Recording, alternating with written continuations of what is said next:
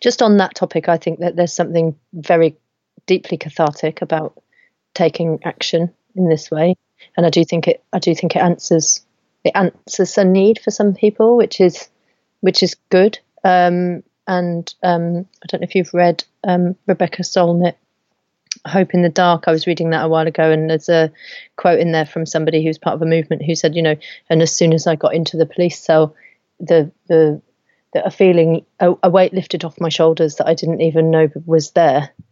Um, and that's also been my experience of, of arrest earlier this year um, for demonstration, um, which is a very interesting experience, I think. Um, but what's next? So, um, well, we we started off obviously much smaller than than we are now, and there's lots and lots of people getting involved, and um, there's something of a review and restructure process going on at the moment.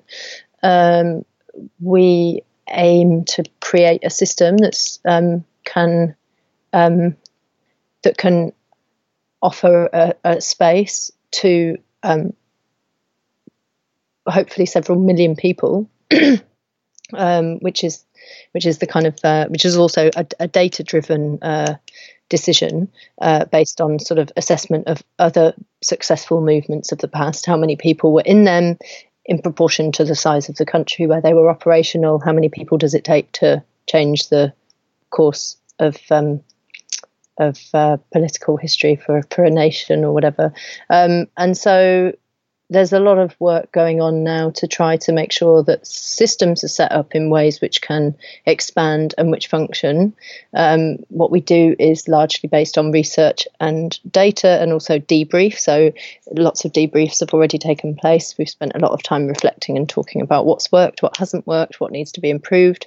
Uh, we've just sent out a questionnaire to the wider public to say, here, you here's some here's some questions that we'd like you to to reflect on if you've got the time and the inclination. So you can let us know what you feel and, and what you think and how, what we're doing right and what we're doing wrong. Um, there's a lot of scrutiny at the moment on kind of the internal structure and, and what we're doing because I think uh, sometime back, you know, we did nobody cared what we were doing, so we would we were just getting on with it. And then when you get to um, the position that we're in now, of course, people want you to be totally transparent. So we're working towards transparency as well, um, so that people can understand kind of um, how decisions get made and, and who's making them and and whether there's accountability for everything that that happens.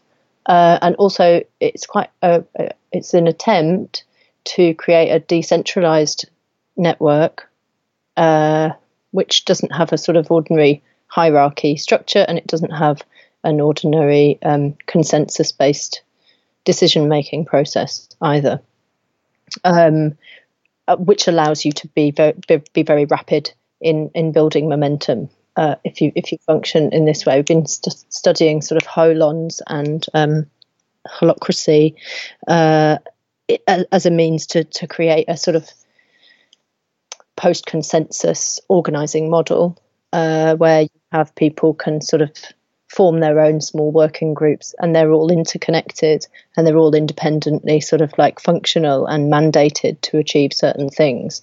Um, so that you can create a yeah a, a, a, sort of hopefully very very broadly spread out decentralized and um, highly sort of functioning and an efficient like network of people who are all motivated to sort of act for the same for the same purposes, if you like. Um, so that's that's no mean feat, obviously, because those things don't really exist. Um, so we're trying to create something which can function like that. Um, and in the meantime, there are some actions coming up uh, before Christmas. There'll be uh, there's something happening next week at the BBC, um, which will be something of a vigil. Uh, we think that the British media has failed to report on large numbers of deaths from climate change. Um, and interestingly, um, there's an academic in Australia. I think she's an academic in Australia. I think her name's Jane Morton.